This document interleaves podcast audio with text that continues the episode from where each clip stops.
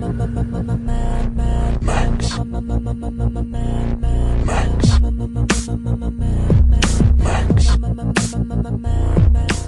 name is Max. My name is Yuri Lowenthal. My name is Travis Sintel. And you are awaited. You Are Awaited is a Mad Max Fury Road podcast where Yuri and I designed a podcast where we get to talk to people who inspire us and intimidate us. And today is a perfect example of this. Someone we've been wanting to talk to for weeks and weeks and weeks, and he's here now. Sort of here. Ladies and gentlemen, I would like to introduce to you um, Mark Sexton. I really don't know how, how, how else to do that. We've been, you know what, Mark? Uh, we've been introducing you uh, in in advance of this for the last six episodes, so we've done the introductions. But how would you describe yourself? First of all, thanks for joining us. But tell us Yes, who you I mean, are. uh, artist extraordinaire, uh, st- storyboard artist, uh, comic book artist, artist of, of, of many different things, uh, things things that we have loved and things that we're looking forward to. well done. Thank you. I know you asked him to do it, and then I That did all it. Sounds lovely. Thank yeah, you. oh, well, thank you for having me. I'm going to describe myself as a failed geneticist. Fair enough. Yep, that's good. yeah, that, that, that starts. That, that, that- that's a good place to start. Nice. Did you go to school? Here, did you go to school uh, for for genetics? Now, now I'm, I'm totally digging. Yeah. Yeah, yeah, yeah. No, I, uh, I, I spent eight years at university studying a P- doing a PhD in genetics, and then quit six months out from finishing and ended up doing comics instead. You was a smart spent no, I love you, but because eight years quitting six months before you're finished feels like a certain type of fuck you. That's like a aggressive fuck you. You may almost may as well finish at that point, right? Yeah, kind of. What happened? There may have been a bit more of a fuck you in there as well. Uh-huh. the professor that I was, uh, the professor of the department who was my uh, supervisor, um, and your listeners are going to be so interested in this. Um, I am. uh, uh, was was my supervisor, and uh, he told me that I, I was doing comics at the same time. He told me I had to stop doing comics. So you never tell an artist or a writer of comics to do that sort of thing. So I put him into comics. Ah, and you Yeah. killed him. Did you gave kill him? all the comics about a week before I finished. Wow. Fantastic. I love that. That's a good. that- You know what? That that makes me understand even more than your work. Why? Why you're uniquely suited to this Mad Max universe? Because that's a good fuck you. yeah. You, yeah, yeah, you, you've got to work at these things. It's the slow burn.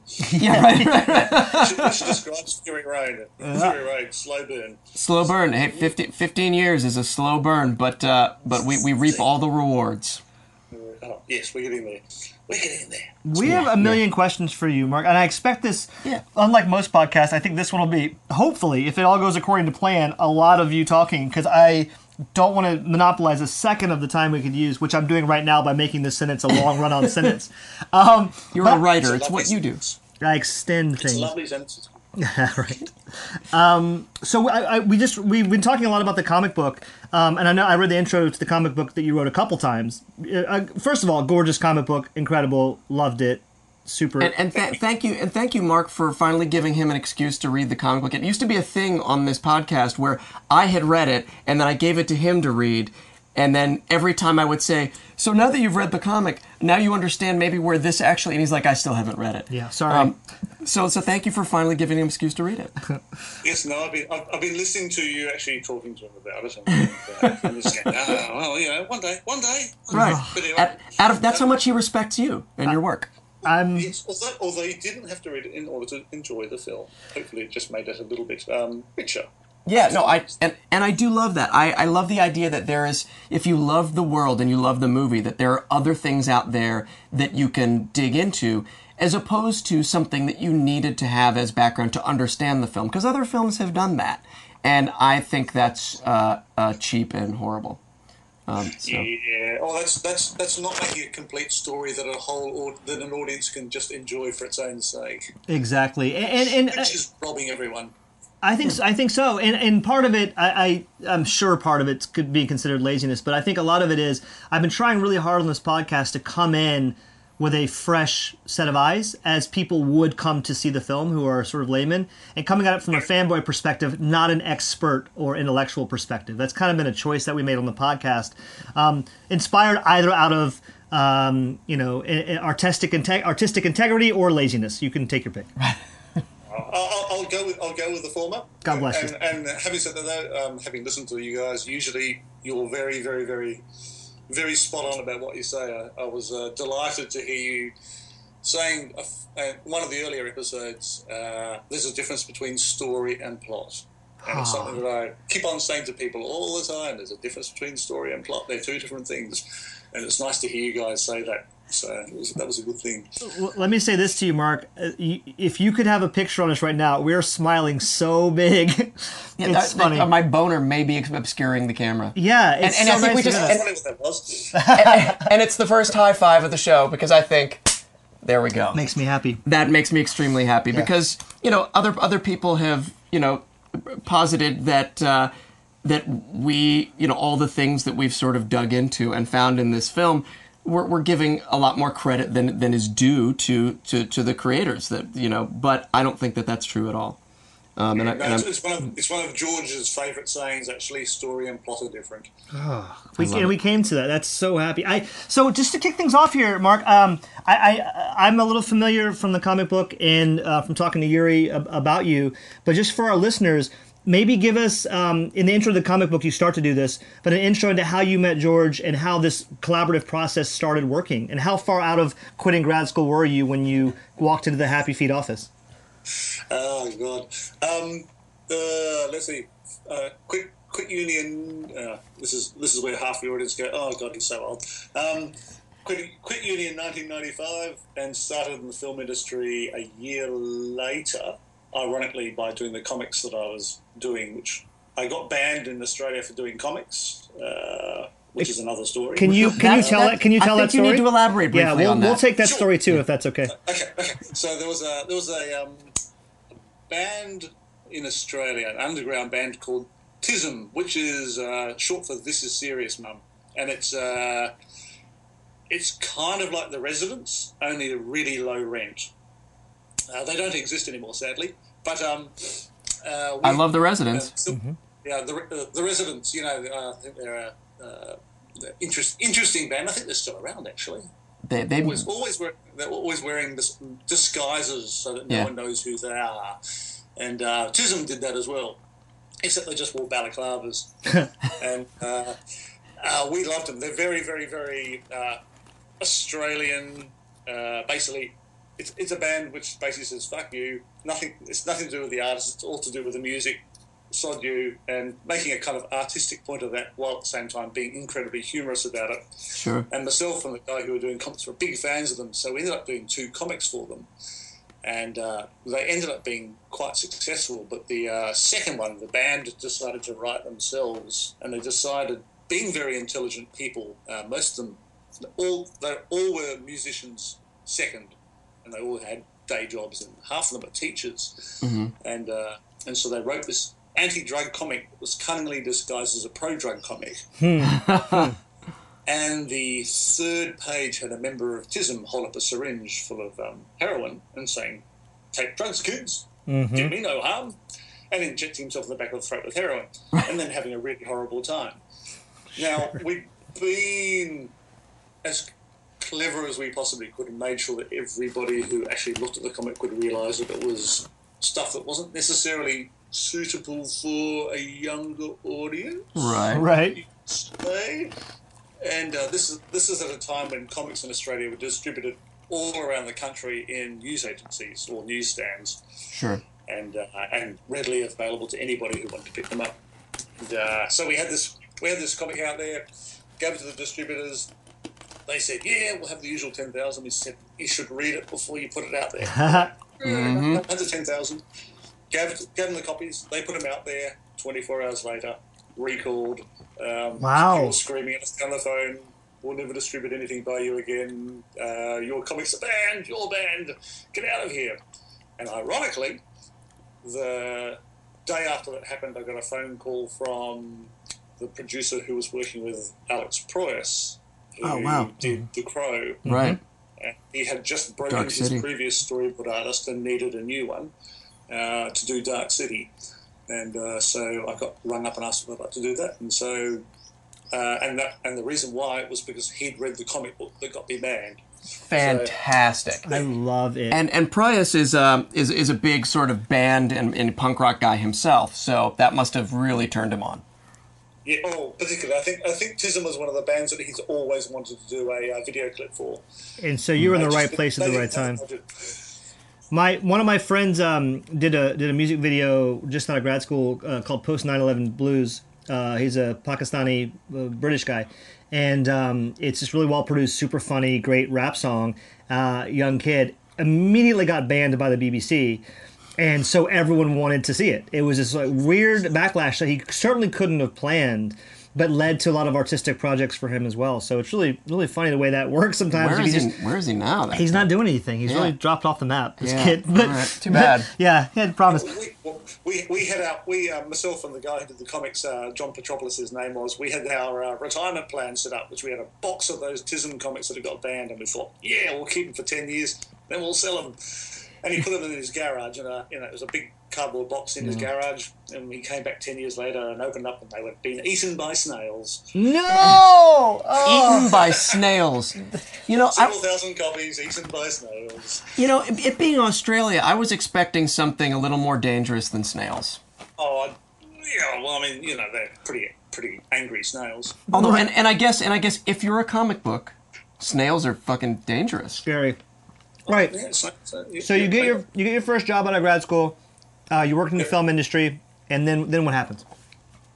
Um, all right. Uh, literally went straight from Dark City, which I learnt absolutely nothing on. Didn't know anything about storyboarding when I started, and still didn't know anything about storyboarding when I finished. Perfect. It's a good-looking film. I'm, I'm glad you somehow you made it through. it's it's an awesome film. It was great fun to work on. Uh, anyway, we, we won't go into that. There's a uh, there's a lot of things I can say about that film. Um, That another but, podcast. Uh, I went straight on to um, Babe Two with uh, George. A Pig in the City.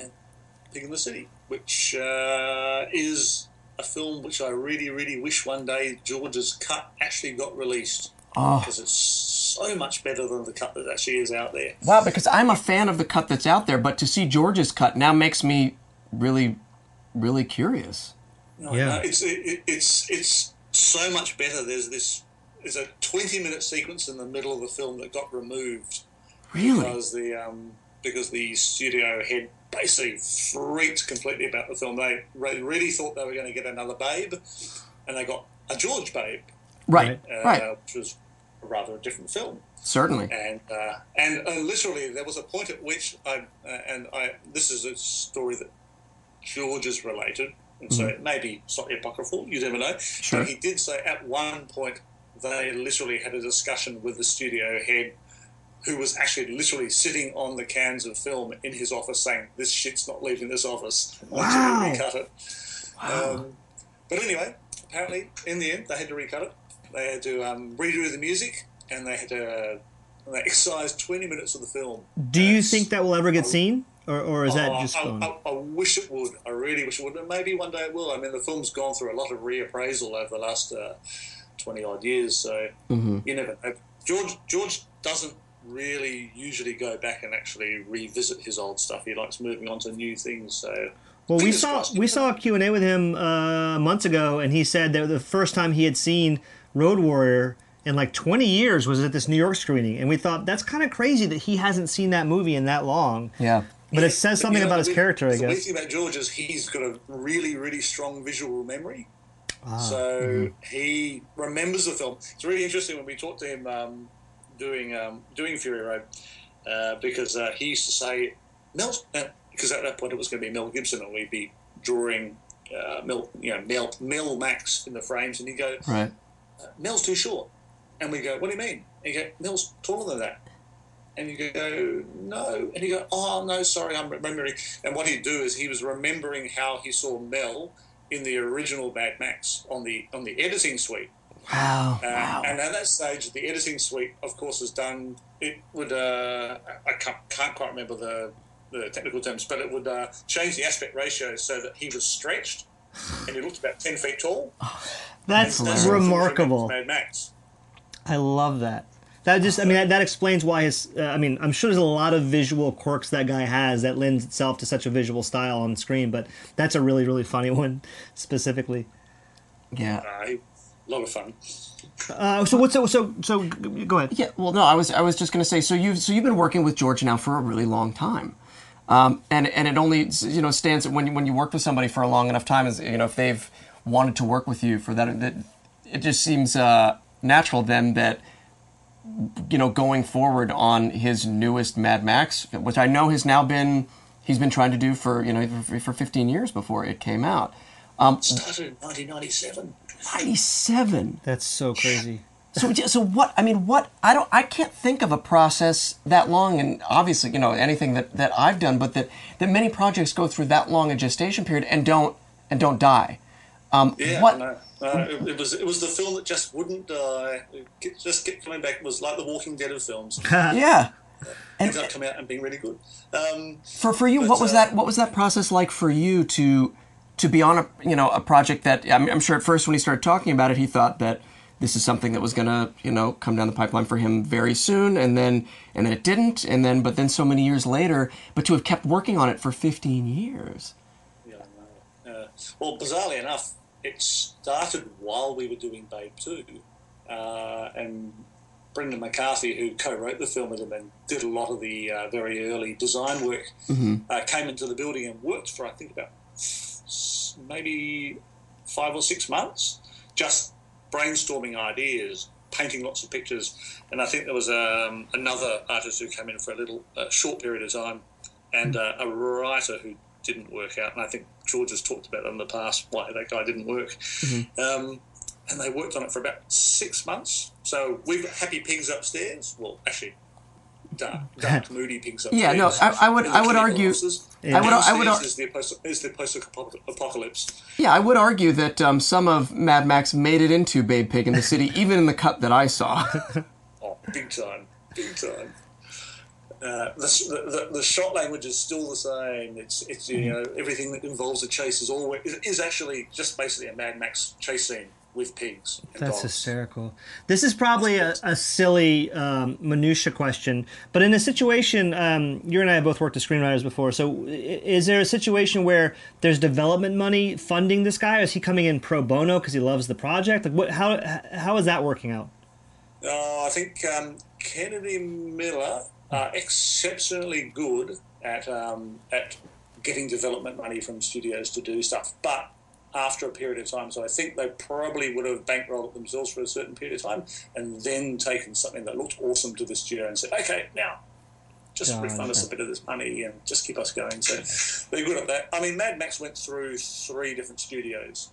Uh, Wow. Fury Road went through. It was originally, I think, with uh, Universal. hmm Actually, I think it was originally with Fox, and then with Universal, and then it went to Warner Brothers, Wow. and, uh, and Warner Brothers is where it stayed. But yeah, it, it went through. It went through the um, went through the rounds, and everybody wanted to make it, but nobody wanted to spend that amount of money on a thing that they basically thought of as a you know a quite old 1980s action franchise that you know a modern audience wasn't going to remember. So yeah, there's an interest. It was an interesting process to go through. That's for sure. Did you know at what? Did you know the whole time, or or at what point did you realize? That the, the studios were obviously sort of mis, misinterpreting what the film was going to be. Is there a point you realize that, or are you always like, if these dumb studios would just make this, it's going to be revolutionary and exciting? Like, did you always think that? Um, yeah, I think I think I think it was. Yeah, I, think, I don't think anybody really quite understood where George was coming from with it, and I don't think to a certain degree George had quite made everything completely gel in terms of how it was actually going to look. Um, you know, storyboarding storyboarding is a really good way of actually getting something across, but um, it's interesting. I, I I keep being surprised about how many people in the film industry who you would think actually can read pictures Yeah. can't. Interesting. You know, and, yeah, yeah, and I don't know whether you've experienced that in your time. I mean, I've worked with um, visual effects producers and visual effects supervisors who can't read storyboards. I They're just going, how does that work? yeah, I would You- think it's the same language. you would think, You yeah. would have thought so. But yeah, it's, it's extraordinary. And so, you know, one of the reasons for doing Mad Max the way we did was so that you'd have that universal language that everybody would follow. But that, I think to a certain degree, I think maybe a lot of a number of the studio executives who complicated the issue, perhaps you could say, probably didn't believe that the end result was going to be like those storyboards Right. because you're used to it actually evolving and going further and um, and totally changing on the day and stuff like that, which is not really what happened on Fury Road all that much. If, if, So- if you can talk about this, uh, are there any disagreements or disagreements in the room um, whilst sort of storyboarding the, or, or I guess plotting out and scripting the original film that um, that stick in your memory? Um, If you can't answer that, that's okay. Really, you know, it was, it was actually it was quite an interesting process. It was, we, I mean, we literally sat in the room with George every single day. And at, at one point, it was Brendan McCarthy, George, of course, um, another storyboard artist called Peter Pound, who ended up going off and doing vehicle designs, Mm-hmm. which he did an extraordinary job on. Yeah, and obviously. myself. And and it was and it, and it was actually really probably the most fun creative time I've ever had because basically it was just four guys sitting in a room working on a cool project and having a lot of fun doing it. We all were very, very familiar with it. And I don't think at any point there was any real disagreements about the story that I can really remember. Yeah. I wasn't there for the very first um, iteration where George and Brendan went through the plot outline, the story outline, as it were, and wrote out a they wrote out a working document, um, which is fairly rough. So Right. there may probably was arguments then, Sure. but um, no, the disagreements have more been after the film came out, particularly with the end bit between Brendan and George. But that's nothing bad. That's just Brendan just going, "Why did that happen?" George going, "Well, that's why." And George, Brendan going, "But no." Um, do Yeah, you, Bren- Brendan's still confused as to why Max didn't go up on the platform. We at love the end it. of the film, which We- is what happened in the storyboards at the end of the film. yeah, we love we love that choice. We, we heard Yeah. that Oh. we heard that that we heard that that was a Tom Hardy discussion or a Tom Hardy choice, um, or at least that he had something to do with that. Um, and I guess and that and that ties back to and you can comment on that if you if you have any knowledge of that. But also, you know, you talk about the um, the studio execs and even special effects, you know, visual effects people not grasping it, even though it's it's laid out in front of them in in pictures. Um, I know, you know, it's it's it's well known that that Tom Hardy, even working on the film, had a hard time grasping what it was that George was trying to do, and it was very frustrating for him because he didn't see what George saw. Um, So Yeah. so it seems like it, you know, it, it, it is a vision that, that that a lot of people had trouble, you know, at grasping. It's, it's interesting. I mean, I think for Tom as well. I mean, if you think about Mad Max, there are so many cuts in that film. Yeah. It's, it's the it's the it's George's Paul Greengrass film, if you like. Yeah. um, Yeah. except done with real um, commitment to actually making sure everything works and you can follow everything. That's what that's George's real strong point is actually making sure the audience can always follow what's going on. Um, whereas you know Paul Greengrass, who does excellent films, but he does just shoot a whole pile of stuff and then cut around it until it actually makes some form of sense. Right. Um, but um, I think the thing about it is there's so many cuts and the shots are so quick that I think it was very hard for someone like Tom, particularly, to probably wrap his head around. You know, yeah, what are we doing? Because a shot would say a shot would be like, all right, get set, roll, and stop. And it'd be like that, you know. He would have, have about three seconds to do something, and then they'd move on to the next thing. Right. And I think as an actor, it would be very, very, very hard to wrap your head around exactly what's going on. Absolutely. And I, I think Tom's a little uh, possibly he doesn't really involve himself in getting in and talking to the director. I think he tries to actually just suck it all up, slightly more passively perhaps than someone like Charlize Theron would. And Right. uh, so I think I, I think he possibly got a little bit lost in the process, and I think George is just trying to keep this massive project in his head Sure. uh, happening, and I think George probably didn't have the didn't have the bandwidth to be able to actually just run through everything with everybody all the time. Yeah, so many moving pieces on something like this. I can't even imagine. Oh, it was extraordinary. At one point, the the plan was actually have about eight or nine different units shooting, and Wow. George was just going to run between different units, but they ended up only uh, only doing the one because it just couldn't work any other way. Because George needed to be there all the time. Yeah. Did you did you get to go on set at all during the process? Oh, no, I would have loved to, but no. Um, when they were shooting the film, I was being a um, I was being a full time father to a very, very, very new baby. So no, I couldn't go. Good man. I, I feel your pain. Well, hey, Yuri's uh, sleep deprived as we speak. Yes, have you had your coffee?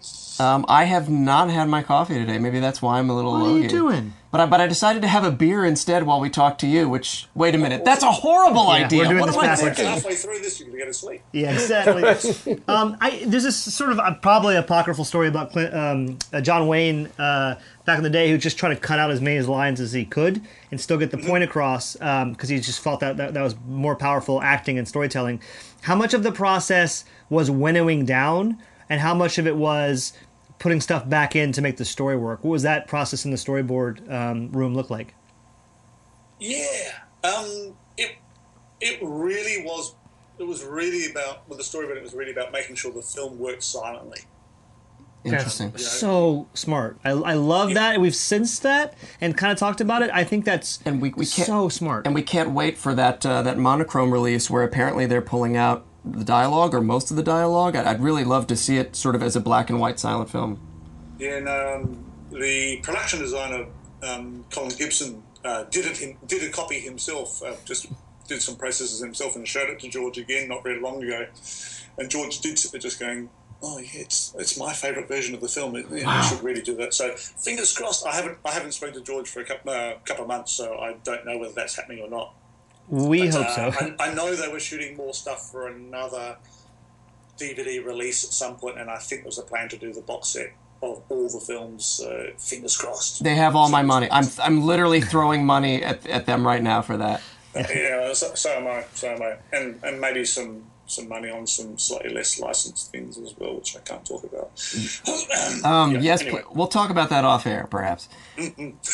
um, d- uh, talking about the story and um, how you said early on they wanted to make sure that they knew exactly what the story was going to be. Did was there a cha- were there ever any changes, or was it pretty much exactly the way it started? Uh, was No, no, no. It did, I mean, you know, if, I mean, I think the script the script was actually written post us doing the storyboards, and the script ended up being 357 pages long and included most of the storyboards.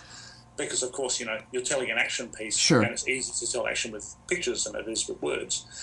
Um, They should print and- and release that book. Honestly, that would I be would a huge I would buy hit. that book. I would also watch the 400 hour cut of this film. Yeah, Uh, yes, yes, and, and, and it would be really good to have Margaret Sixel do a uh, editor's commentary over the top of that would- 400 hours. Oh. We- we- And we- listen, listen to her break.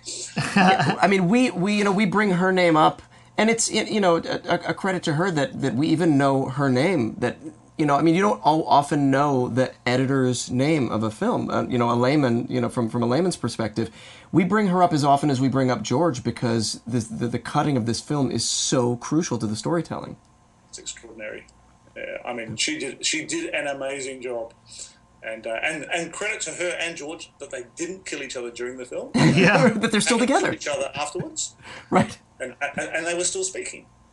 A lot of times, the storyboards it it ends up if they're super super precise. It will feel like the cuts of the film. How much of this do you think was sort of indicated in the storyboards in terms of cutting, and how much was just discovered based on this mountainous pile of footage that she had to work with? Uh, look, the, the story was always the bones, um, and then obviously you find the little nuances and stuff within the cuts. George George absolutely works in the editorial suite. Like it's you know it, it, it is actually like a form of torture for everybody because he just goes through it bit by bit by bit by bit by bit.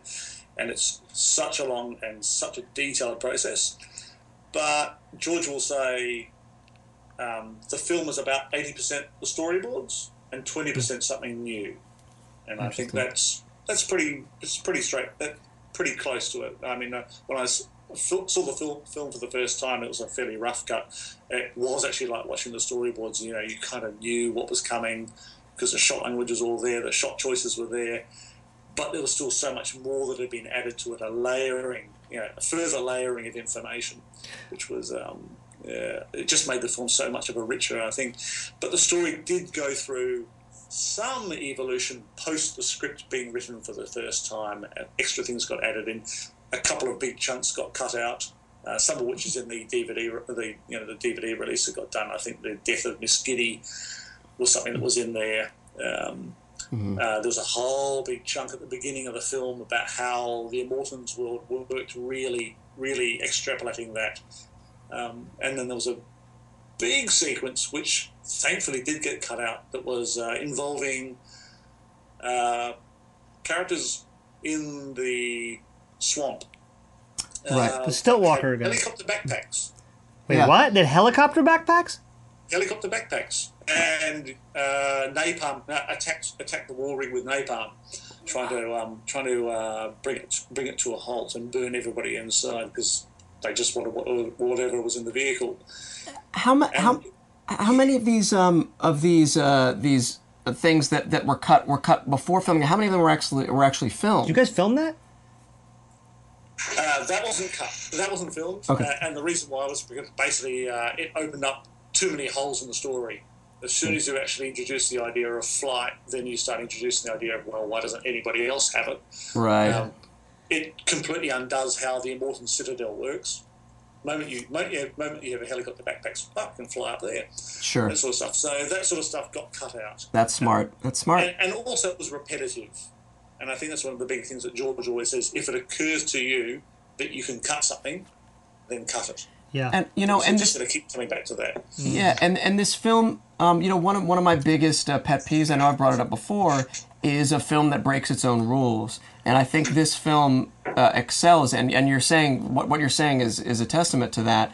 That they figured out all the rules ahead of time, and then worked within those rules, so we knew what to expect. Because whenever I see you know a film that, that does something cool like that like a helicopter backpack i can see yeah. some director or, or a studio exec saying yeah but put those helicopter backpacks back in. Those were cool. And then you try to explain to them that yeah but that undercuts everything. They're like it doesn't matter. Just do it. Um, and, and i love that that you guys stuck to those rules because it makes the film a stronger film and a stronger story yeah, yeah. It's interesting. You can always tell when there's a scene that George comes up with that you know is going to get cut. Mm. Um, that one was one that you knew it was going to get cut because his prime direct, his prime motivation for doing it was because he wanted a shot where they're in the fog and a the headlights come on in the fog before them and drive straight at them, and then it suddenly goes up and over them. Uh. It's an Ah. unexpected thing of something going over the top of them. Yeah That's what he's he was in, he was interested in that shot, and But uh, it wasn't story motivated. It was it was visual cool shit motivated. Exactly, exactly, and then it ended up just being you know what the it's it's kind of like a flying version of what the uh, the Rothschild Rock Riders were doing uh, in the canyon Yep. with, with, the, with the bikes. So, Yep. What's What's funny is that last week we just covered that section, or two weeks ago now, just covered that section, and um, what struck well, we, we talked about in terms of that, which hasn't aired yet. But it's it, to me, it was like the Galapagos Islands um, that these these finches uh, evolved independently because they couldn't get to the next island, and that's what made them have to evolve the way they did. And this feels like that. And, and it, had they had the ability to transport themselves, it ruins the idea of that to me. And one of the strong things about each of these little individual ecosystems is that they can't get to the next thing. Those guys on Stiltwalker, the Stiltwalker guys, they can't get to anywhere else to evolve differently. They're stuck there because they're slow and plodding, and they have no way of trans, you know, uh, uh, moving from ecosystem to ecosystem. So I'm really happy to hear you say that that idea. It's a cool idea, so I'm happy to have heard of it. But I'm also happy it didn't make the cut because it does doesn't just destroy the logic of the Citadel to me. It destroys the logic of the the beauty of the ecosystems and the individual um, worlds they stumble upon as they sort of flee um, to the green place. Exactly, it's it's it's uh, the thing that everybody everybody's predicated around that film is about survival. It's all about survival. That's it. Yeah. And actually, um, the guys in the and I probably shouldn't say guys. I should say women who are in the uh, in the bog. uh-huh the stilt walkers and the people in the trees are supposed to be the Vuvalini who Who never stayed left. beh- Sorry, this is, this is spoilers. The Vuvalini who never left the Green Place. Wow That's amazing. They're the ones who stayed. oh, i Right. love so it they've devolved. Uh, they, culture has devolved, and that's why they they're fishing, they're trying to fish for crows. God knows why there's so many crows there. I don't actually know why the crows are there, but anyway. Right. Um, but uh, they're trying to survive in a place which has actually become more and more toxic, but they don't want to leave because that was their home. That's Wow. beautiful.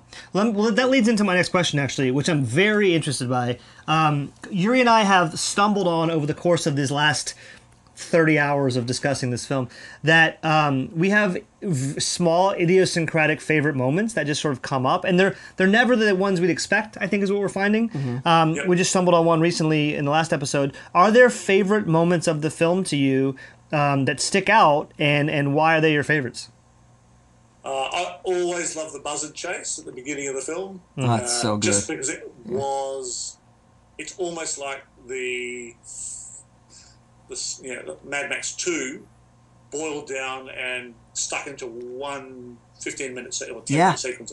Yeah. And it's everything you expected in a Mad Max film.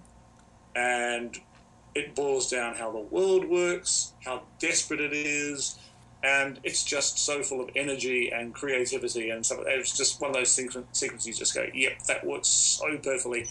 And uh, know, you know, the first time I watched it, and I don't get this often because I work in film, so you don't you you you get it.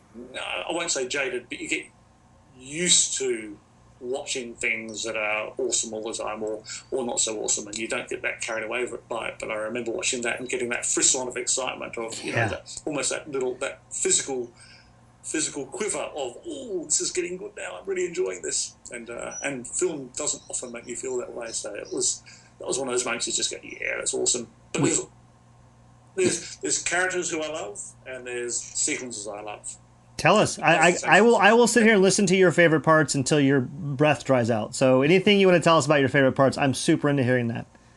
Uh, well, it's it's it's yeah, uh, it's so yeah. There's so many favorite parts in it. I, I just love Nux. I think Yeah. Nux Yeah. is just one of my favorite. Is my favorite character in the film. Hundred percent. Same. But you know what's really interesting? The first time I watched the film, uh, just going off topic for a second, sorry, um, was a rough edit. That was back in September 2014, before I started working on comics, and I hadn't seen anything of the filming at all. Uh, so it was all completely new to me, and uh, and it was really interesting. It was such a great film, even though it was rough, and you really sat there just going. No, no, I came out of it after two hours, going bloody hell, I need a cigarette and a strong drink. Um, and I don't smoke. I do drink, but um, and sat down in the foyer of Kennedy Miller for about an hour, just thinking about what I'd seen. Um, and, uh, but really interestingly enough, um, the least interesting character in the film at that point was Furiosa Interesting. because they hadn't got the cut really nuanced. And it was very interesting. I mean, you sat there just going, yeah, she just kind of does what she does, and she's less interesting than anybody else. But they really tweaked that and really brought her out. Um, Yeah, it really shows what editing, how important editing is. That you've got all the all the elements, but it's not a movie until they say that there's there's the movie you write is different than the movie you shoot is different than the movie you edit, um, and that's absolutely true. it's it's true, but at the same time, you know, with George, you know, we we said earlier, he's such a visual director that you kind of know. He, he when we were storyboarding, he used to sit down in the morning for twenty minutes before we started, and he'd sit in the corner of the room with his eyes closed, and you know, if you didn't know what was going to go, oh. Look at him. He's, he must be getting tired, and you know he's getting a bit old, and you know he's having a sleep, nodding off. And then all of a sudden he'd open his eyes and go, "Okay, um, let's start now. And you knew that what he'd done was he spent 20 minutes running through the film in his head. Um, so George really remembers the film, really can strongly remember the visual imagery of the film even before he's seen he's he's shot it. That's remarkable. And I don't know, I haven't met another director who does that. Well, that's that's I mean, almost exactly my next question because I'm very curious about this. So, um, because you're an artist, you are a de facto freelancer. That's how that sort of works out. Um, are you terrified about working with other directors now after having a storyboard intensive experience? Like, how is it going to be to go work with other people? Is that going to be terrible?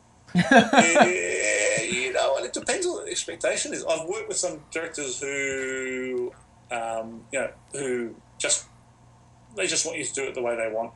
Um, there are other directors, most directors, sadly, uh, just go, yeah, just take and storyboard it and come back and show me what you've done. Uh, but now that I've, now that Fury Road's come out, now I'm getting to the land of we want to do it the way that you did it on Fury Road. Right.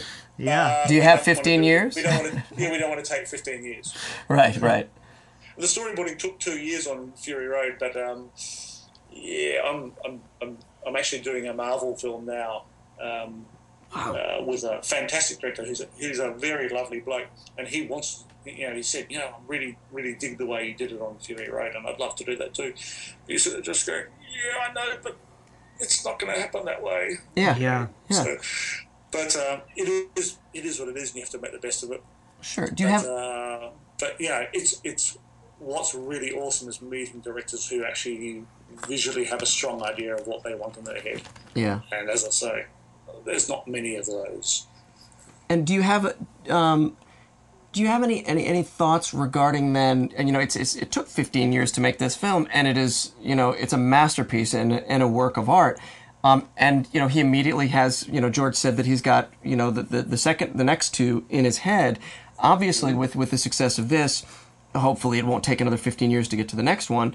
Um, but right, but um, but do you? Th- I mean, how do you think in your head the the film or the, the process will be different? That that there aren't 15 years. What what you know what what will that film look like, or will it look just just the same? Because his his vision is so strong, and and the, the addendum to that is, can you you know confirm or deny that you're already working on the next film?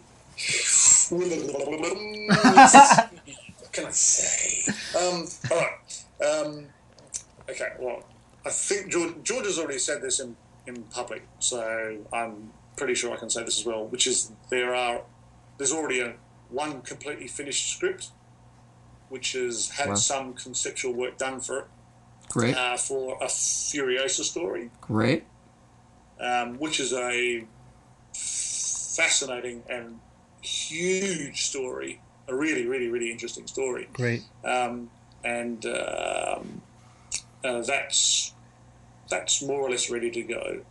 And then there's a Max story, uh, which George titles Wasteland, and I think it's just a working title for the moment, which is in a slightly more um, slightly more primitive state, perhaps, uh, but is also a great story, although incredibly bleak sure, and uh, it'll be very interesting to see what happens. And I think you know at the present moment, I, I don't think another film's going to take 15 years. And Yeah. it's just a matter of the studios and George coming to terms with how they're going to do it. But I don't think George would go back and storyboard uh, a film out in order to write it again, because although you know, although obviously it reaps some um, rewards in terms of actually finding unique opportunities in order how to tell the story, it was also quite inflexible. Um, Right. And I, I, I don't know whether George was ever joking with me, but um, towards the end of storyboarding Fury Road, I think we are literally about three weeks three weeks away from finishing the film. He was sitting there, and we had this huge room um, in the Kennebec offices that was just surrounded with um, boards where um, you know, all the boards are stuck up on noteboards all around the room. It went around the room once and then around the room a second time. Um, and uh, and so he's looking at these things and he was tapping his bottom lip and he went, I'm worried we don't have enough wives. Oh, well, you know, at that stage, um, uh, Angharad had died. Sorry, spoilers, spoilers for anyone who hasn't seen the film. Um, Uh, yeah, I don't think anyone listening to our show is uh, has has not seen the film. Yeah.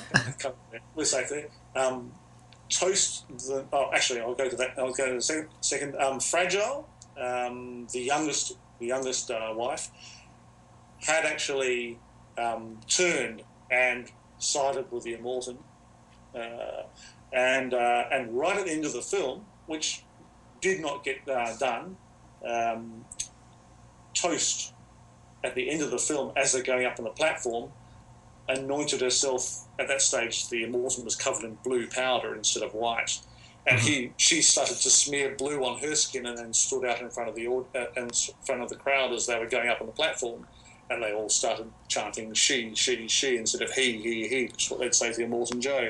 Wow. and so there was that idea that she was broken and that she'd realised that she could get power and so George was sitting there just going, oh, look, there's only two wives left. There's the Dag and there's um, Capable, and uh, they're the only two left who aren't broken.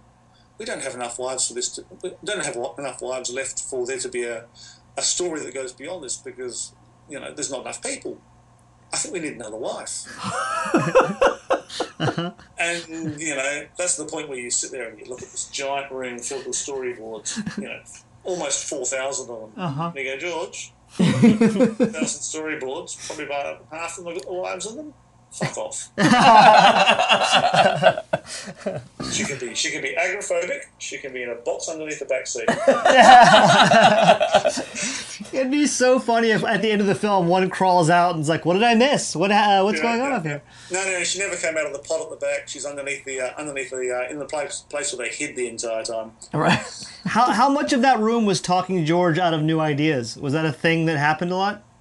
Uh, occasionally, George George does have his bonkers ideas, um, some of which end up in other things. Um, But uh, yeah, there's occasionally there'll be moments where you hear Brendan McCarthy just go, "What? That's You great. can't do that." And then of course there'd be this debate about it, and uh, and George would just go, "Oh yeah, okay, okay, okay, yeah, let's do it anyway." Um, so uh, yeah, but usually what happens with George is. Uh,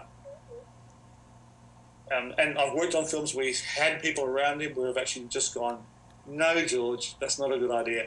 And I've worked on films where he hasn't had that, and sometimes that can go like like Happy Feet Two, where it can go off into very, very, very strange territory. You sort of just go, "Yeah, Yeah. you need some discipline on your ideas here." But generally, he surrounds himself with very, very good people like like Margie Margie Sixel or Colin Gibson, the other produ- the production designer, who are very, very smart in their own right and really, really look at films in a very honest way. Um, and it's not about ego; it's about how to tell that story the best way. And they really, really, really hold George to account for certain things. And um, I think that's one thing that I, I haven't heard you guys talk about too much, but uh, I think what Colin Gibson, the production designer, did on Fury Road was extraordinary. I Agreed. think I may have talked to you in an email a while ago about how I wish um, you could see the Bibles that he made up of all the different tribes in the film and how their ecologies worked.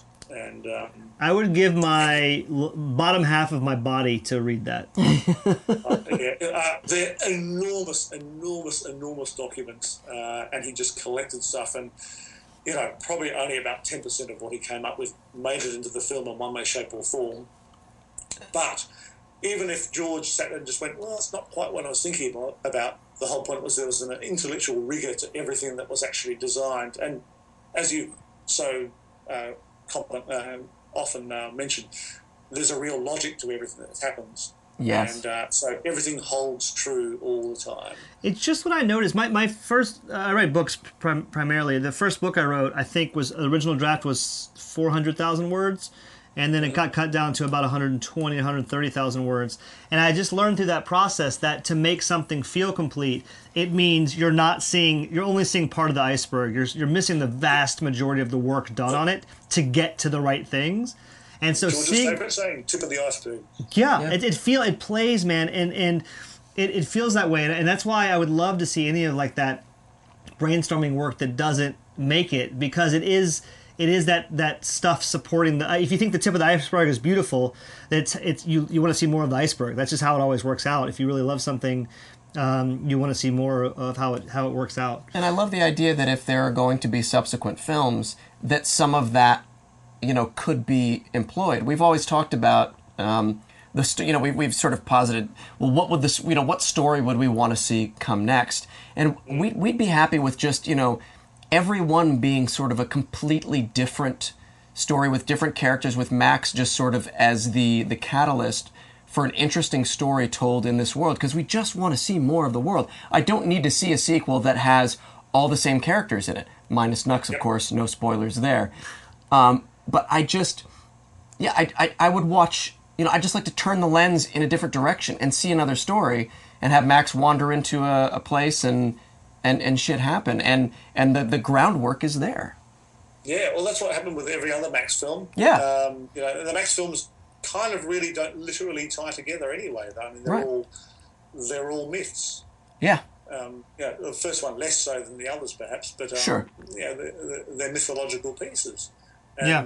they don't need to tie together. I mean, The comic book kind of does comics do that. Got, got the job of actually trying to cut them together, and make make some vague form of sense, but uh, yeah, it's pretty hard to do actually. Yeah, I'm happy to hear you say that because I read the comic book and, and noticed that connective tissue between the various Max stories, which is there's a certain pleasure to it that I didn't necessarily expect. But watching the stories kind of slot together in these a- almost mythic episodes of your prototypical hero was really interesting to look at and think about.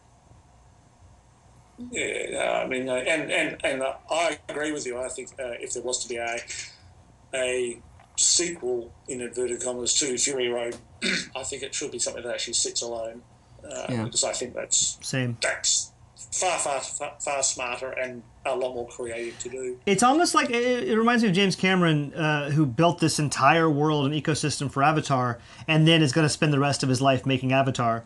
Um, just because there's so much work obviously done to get to that sort of tip of the iceberg in the first Avatar, and now there's three more coming out.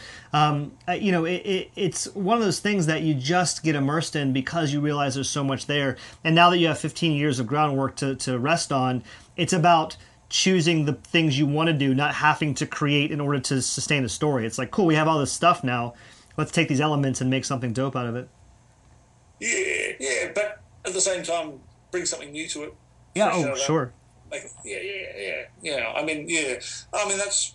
I think that's one of the reasons why we ended up doing doing the comics. Although God knows that took a long time as well. Was Sure. that George did have those little stories that he thought would be really interesting to actually try and figure out how to actually explain for an audience who was interested how certain things had happened, things that he thought might actually be of of interest. Yeah, Uh, they, they are. And there were stories that we didn't get to tell, as Yeah. well as stories we get to. Was was that fun? Was that fun for you to be able to then reach out and explore a little more and, Yeah. and tell those stories? Yeah. Oh God, it's been 12 years since I've bloody done uh, the storyboards on Fury Road, so it's like, yes, back in Mad Max world, thank God. Oh, great. That's really good. so that was that was that was cool, and getting to see the film as well in its rough state um, was awesome. But um, yeah, I mean, you sit there just going, awesome, uh, you know. And they were they, those were stories that George had actually kind of developed with Nico Lathouris, who was the other screenwriter, in the process of pre-production, mainly on the the second and third time the films went into pre-production, um, and they had uh, really, really gone through, particularly with the Furiosa story, they'd really gone through and figured out how these things worked. And then one at one point, actually, uh, uh, with the Furiosa story, there was a bit of talk, I believe, and actually making that into a um, short film, Wow. but uh, that didn't eventuate. That was, you know, that, that's that's funny. We talked the other day about uh, we would love to see the movie where, uh, you know, where Furiosa does the deal with the with the, the guys in the canyon, the the motorcycle gang, like because that's a whole other. You think about what it must have taken for her to do that deal for the 300 gallons of gasoline, you know, in exchange for them blowing the like that. How does she go off? Where does she do that? There, there are so many things that are left unsaid that you know leads your brain into those areas that it's we just find it fascinating. Yeah, I know, and funnily enough, that is the one story that we didn't get to tell in the in the comics that we did, and that was Uh-huh. because we didn't have enough time. And George wanted to do that story. Do you just want to tell us now? I can't. I can't. I know. That was just Josh. Don't- and don't- One day. Don't here's here's the thing because we were just talking about this in, in an episode we've we've recorded um, that uh, that has yet to air. Um, the there there's a conversation in a quiet moment um, between Max when he's asking about the Green Place and, and talking to Furiosa for sort of the first time about her, and and he says, "Have you have you done this before?" And she says, "Many times," and and that always whenever I get to that point, I'm always curious what that means. And we, we sort of left it at, you know, it can mean a bunch of different things and all of them are right and everything is, you know, if, if it leads me to a, to a different story every time I see the movie, it's, it's, it's working. However, if you can elucidate at all that moment as to what she's referring to, I would love to hear it. I will. I can. What I will say is because it's all. It's actually really all covered in a very large degree in the story that George would like to do for Furiosa if if if and when he gets to do it. Okay, well then, um, enough said. I think I, I I just tied up with two things, which is um, the thing that she says she always wants in the film mm-hmm. is redemption, Redemption. Mm-hmm. And and the redemption is for the things she's had to do in her past that's turned into what she is, Right. um, and that's an enormous story, and it's Sure. it's it's a f- fantastic story. Um, but she's, and I think the idea is that she had done so many terrible things uh, in order to get to where she was that she had forgotten who she was to a certain degree. And I think part of the idea was this process of actually trying to return to a home that she vaguely remembered, but um, she had lost the way. And I think, you know, uh, let's just say that there was, I think she had gone through a process of trying to find her way back, but never having the capability to get there. Right. I love think it. That's the sort of stuff that we would have actually touched at Right. with the, the Rock Rider story. Mm-hmm. And, and it's obviously covered massively in the Furiosa story. Yeah, and, and you did, and it and it is touched on uh, somewhat in the in the Furiosa story in the comic books. Yeah. Yes, yes. But as pretty much as um, eruditely as we did in the film. Right. Mark, are there images or or things that you fought for in the storyboard room that didn't quite uh, their, their conversations or arguments you lost, or there, there are things that you wish had made it? There were ideas that you had. Um, not not so much. I mean, look, we, we uh, it really was a question of um, four guys in reasonable simpatico throughout the film. Um, So rare for- to hear that. Yeah. Well, I mean, that's, that's one thing you get when you've got someone with such a strong visual vision is that it, and when you've got three other guys who work in the room who are all, because Brendan McCarthy's a comic book artist as well. So, and, and George himself, um, I don't know if you know this, but George drew a comic to get the funding to sell to sell the original Mad Max film. George drew it. I did not know that. Yeah. Yeah, it's, it's only a single page, and it's very kind of Ridley Scottish, perhaps you could say. Uh huh. Um, so George can draw, he just doesn't have time.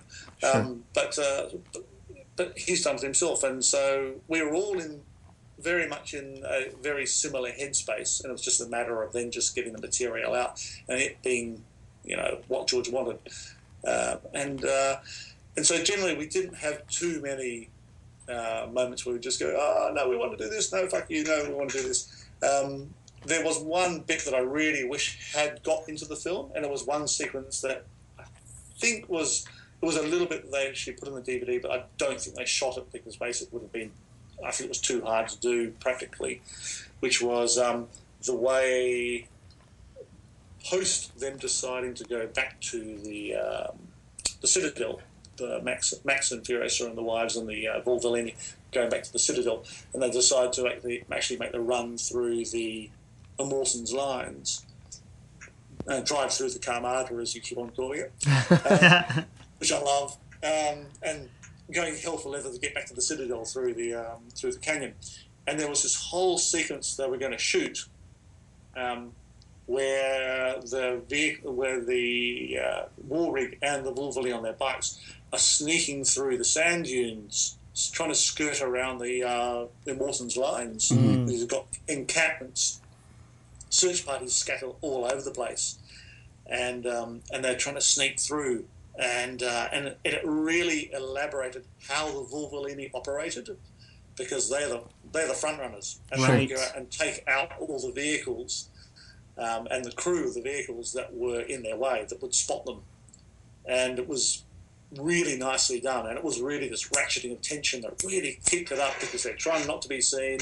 You know, they find the first vehicle, which is a polecat, because they're using the polecats in the dunes. Because, of course, there's quite a great pole. Right. You can drive through the dunes and someone sits on top of the pole looking around. So Great. they're mobile viewing platforms. Um, and they're and the Vuvalini are taking out each one of these vehicles as they come into, come up to them. But of course, there's more and more vehicles that they have to take out each time. And then in the end, they get sprung, and then they had to they basically just had to turn and just drive full tilt straight past the Immortans camp because they'd been sprung and they were going to get caught. I'd And love to there's see that that. bit in the film, which is the only bit which sticks in my craw, which is um, uh, that lovely sequence where uh, the Immortans campers in lethargy, they're all sitting around doing nothing. I love that moment. I love that Lovely. scene. But you sit there just going, and then suddenly their, ve- their warring, for no reason whatsoever, just drives straight past all of these vehicles. And you sit there just going, there's an enormous landscape. Why didn't you Yeah. just See them go, coming. just Yeah. go to that next sand dune and drive from there? Yeah. Right. The whole point was that they'd been trapped and they had to go that way. Uh huh. Just wish that's the only bit that I wish had been shot. It's a great Uh, point. so I Yeah. actually understood why they made that choice. Yeah, I wonder what the logistical reasons for that was. I mean, I, I guess is it saving time or losing? Probably saving time, and also the fact that actually that it involved having to drive that bloody great war rig down a giant sand dune. Right. Yeah. Well, sure. Yeah. Yeah, that vehicle could do amazing things, but I think that was a that was a step too far. Sure. I have a question, um, and, and we'll start to get closer to wrapping up here because I, I, uh, We've gotten so excited that we've sort of run on. Yeah. I just realized what the time is. Um, two, well, two things. One, I want to reserve the right now to have you back on because I'm not, I'm not near done with you, Mark Sexton. but That's okay, I can do that. I love that. Um, my question is just, just based on the last couple episodes Yuri and I have done, and we've done some guest episodes around this issue as well. Do you think George was prepared for the feminist? Um, uh, commentary on the film, and, and was there any conversation about that in the construction of the film, and what has that blowback been like uh, since? Inter- it, it- it's really interesting how that's how that developed. Um, and and George himself will say you you don't set out to make a any sort of film really. Um, you know, obviously there might be elements within the story that actually might make it such, but you just set out to make a good story. Yeah. you know, a story that's complete, that entertains and carries you along and takes you along for the ride. And then all that stuff is actually almost what the audience bring to it. Sure. And so all the elements are there. But I don't think George ever really intended to make a feminist film. But as a result of the fact that obviously Furiosa, who was always intended to be this character who was the equal of Max, um, she had to be in order to actually drive this film forward. Um, and the fact that she was actually rescuing um, five women who'd been in this abhorrent situation in the Citadel, um, uh, that gives it a certain quality that um, that uh, lends itself to a, uh, feminist perspective, which is absolutely valid, completely completely true, but not what we set out to do. Well, I, th- I think it. literally, yeah, literally, what we set out to do was just make a great film. Yeah, yeah, and I think it speaks highly to to George and you and and the whole team that, um, and and and conversely speaks so so poorly about uh, about film in general that we even have to have the conversation. Yeah. That this is you know because he made a well balanced film that has you know great male characters, great female characters. Um, it's it's perceived as as a feminist film when, when it should just be perceived as, A in my opinion, film. a human film, a well balanced film. But because there are so few of those in society today, unfortunately, in this in this business, in this Hollywood business in particular, um, it it stood out. And I think that's I think personally that's why people gravitated towards it that way. But yeah, when you hear George talk about it, you always hear you know just him talking about telling a great story and making a, a good film. And as you know the the the maestro that that he is, he would try to bring you know whatever balance that that he could to that. So yeah, I, I, I can see how that would how that would come out. Yeah, yeah, yeah. I mean, yeah, and, and it's interesting. I mean, I think they explored it more in the when they were editing it, but really, yeah, in the end, in the end, it was just just a solid story they were after. So, no, I completely agree with you on that point. That's absolutely, that's actually very smart. So, Yeah, Great. Well, they, Not so you say. You see that, Travis? We did another smart thing that, We uh, did that a Mark smart approves of. thing. all smart. Oh, there's plenty of smarts. Don't you worry. You and Ian have really made our lives better by just uh, saying that we did, said something smart. It's- it's- I'm going to write about you in my diary tonight, Mark Sexton. Hey, is this story ever going to get published?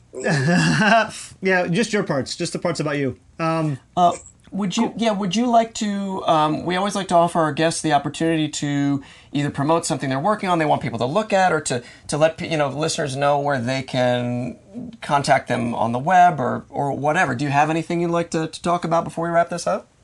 Uh, thanks for the option. Um, I don't have anything. I, I, I'm I'm in the middle of working on a Marvel film at the moment, which I can't talk about. Sure, so- of course. I did. I, I, we knew not even to ask. Yeah. Um, uh, but uh, I'm on Facebook, and if anybody, I'm, I'm completely happy to answer questions and stuff like that. If anybody, anybody wants to find me on Facebook, I'm gonna Facebook friend you tonight, Mark Sexton. I'm gonna do you it.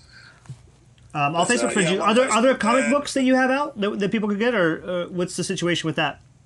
What was that? Are there comic books or, or, or things you publish that people could support you with, or Uh, not at the moment. I mean, the Mad Max comics, and I've done a little bit of stuff for a British comic called 2000 AD. But um, Judge Dredd, we have uh, talked about it, yeah. Yeah, Judge Dredd. But um, storyboarding at the present moment is my world. Oh, Love it. Well, you're very good at it, so stick in that world for a while. We're going to keep plugging the comic. Now that I've read it, I can tell everyone it's very good. And we've actually, uh, spoiler alert for you, we just scheduled a uh, an episode just to, to go through the comic. So we're going to be doing that soon. The comic and the um, and the art of Mad Max book, which I or the, yeah, which is terrific. Yes. Because we could go on we could go on forever about the design of this film. Yeah, we realized we did, we needed to devote an episode just to that. So we're going to do that. And, And, you uh, guys, you guys should try and get Colin Gibson on this. Colin Gibson will rock your world. Um, He's it- w- bloke to talk to. Might might you be able to to help with that? I'll, I'll, I can, I can ask him. Okay, okay, we can we can talk about that later. Yeah, we'll sidebar that, but we're super Um, interested in in- that. in- and just for those of you listeners, um, Mark Sexton just promised to help us get Colin on. That's what, that's what I heard. I, I think I think I just heard Mark say that he could probably get us J- uh, George Miller on Skype. Yeah, I heard the same thing. Yeah, yeah. So, yeah, Mark, thank you for all the hookups to all these people that are coming on our podcast. Um, also, I'll do, I'll do my best. Awesome. also because I'm very competitive with Travis, I just Facebook friended you. So accept Oh! my accept my request before you accept I'm Travis's. Furiosa about this. oh no, he did it. Now, I'll he'll, now he'll never, Bad he'll never accept my friend request now. Um, awesome, man. Well, thanks for coming on. This has been uh, the best. the best, better than even anticipated. Which you had high expectations coming in, and we appreciate your time. And we're gonna drag you back onto this podcast, like it or not. That sounds fine by me. Awesome. Outstanding. Well, my name is Yuri Lowenthal, My name is Travis Santel. My name is Mark Sexton and you are awaited.